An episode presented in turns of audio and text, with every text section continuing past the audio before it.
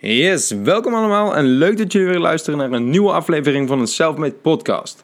Vandaag wil ik het met jullie gaan hebben over het wachten op kansen. Er zijn zoveel mensen die iets willen in hun hoofd hebben en maar wachten, wachten, wachten. Die het maar uitstellen, door welke reden dan ook. Um, ik kwam een mooie quote tegen, die is van Dan Peña. En die zei, don't set a timeline to it, do it as fast as humanly possible.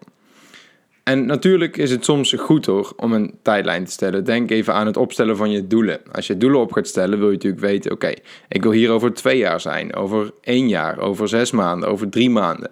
Daar wil je gewoon een tijdlijn aan hangen om het klein te maken, zodat het ook wat tastbaarder wordt. Dat je al na één of twee maanden weet van, hmm, lig ik op schema ja of nee. Maar niet met alles is het goed om er een tijdlijn aan te zetten. Want het probleem bij veel mensen is dat ze blijven hangen in hun obstakels. Dus gewoon dingen die ze in hun hoofd hebben. Bijvoorbeeld, eh, nadat ik klaar ben met, met school, eh, ga ik beginnen met mijn eigen onderneming. Of na, nadat ik klaar ben met dit, of nadat ik klaar ben met dat. Nee, niet dan, gewoon nu beginnen.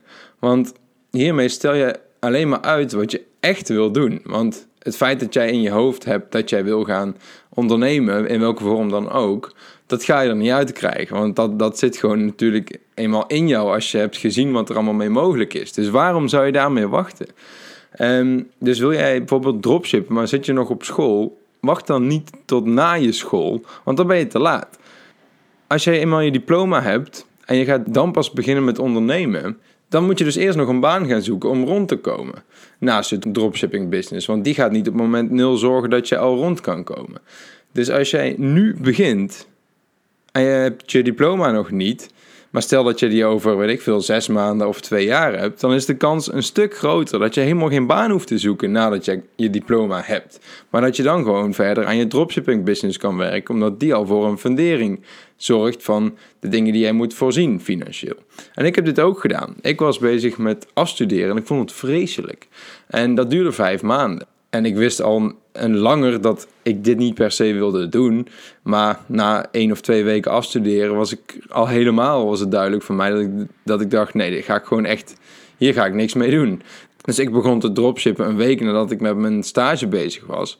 En ik ging dit niet alleen in de avonduren uh, na stage doen. Ik ging tijdens mijn stage ging ik een uh, kamer, een ruimte huren. En dan deed ik of ik een belafspraak had of uh, weet ik veel wat. En dan zat ik gewoon in een ruimte zodat niemand op mijn laptop mee kon kijken. Zat ik lekker producten te zoeken, filmpjes te kijken over hoe dropshipping werkte.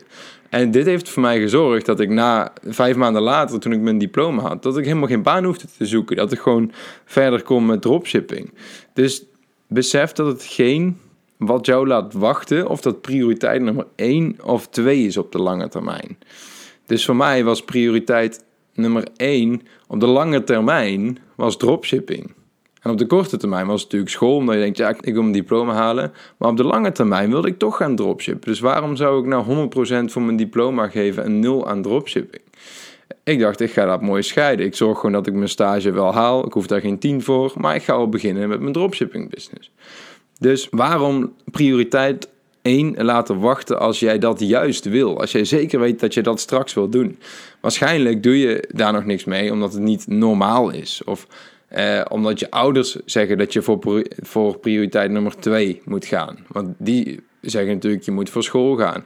Iedereen heeft hier wel een mening over. Jouw ouders, je familie, je vrienden. Fuck dat. Je hoeft, doet het niet toch voor hun. Je doet het gewoon voor jezelf. Dus besef wat jouw prioriteit nummer 1 is op lange termijn en ga daar gewoon nu aan werken. Ik zeg niet dat je prioriteit 2 moet droppen, maar zorg dat de fundering van 1 gewoon al staat.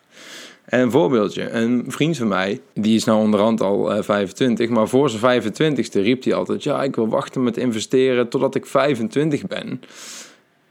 En waarom?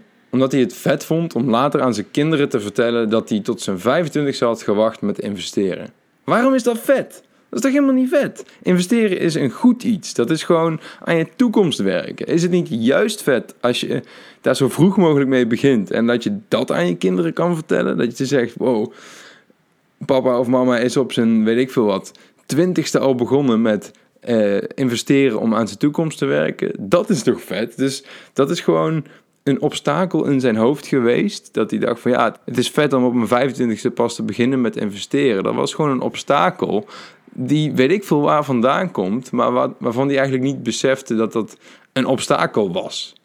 Dus verwijder de onterechte obstakels in je hoofd en begin daar nu aan te werken. Aan hetgene wat jij al heel lang wil.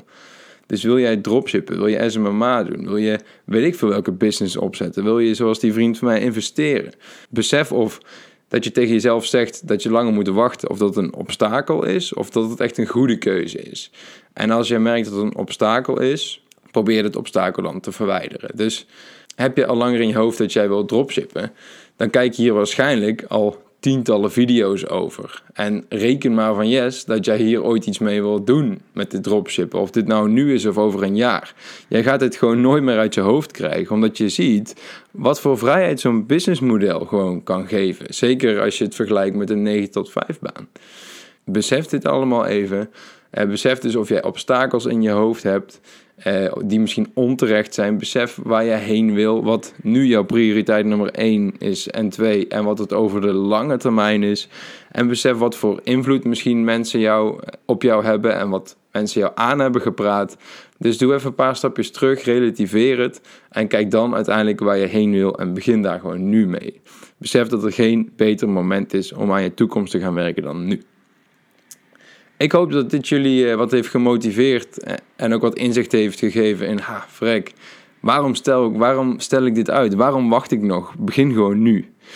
En zoals jullie weten eh, help ik ook mensen met het opzetten van een eigen dropshipping store. Dus zeg je, ah, dit heeft mij gemotiveerd om nu te beginnen, maar ik weet niet goed hoe of wat. Stuur me dan een berichtje op Instagram. Ik kan je helpen en wie weet kunnen wij samen binnen een paar maanden gewoon al een mooie funderingen bestaan voor jouw dropshipping business en heb jij straks helemaal niet meer eens een 9 tot 5 baan nodig. Dus ben je daarin geïnteresseerd? Stuur me een berichtje op Instagram. Mijn Instagram is ondernemen met Ivar. Ik wil jullie bedanken voor het luisteren en graag tot de volgende keer.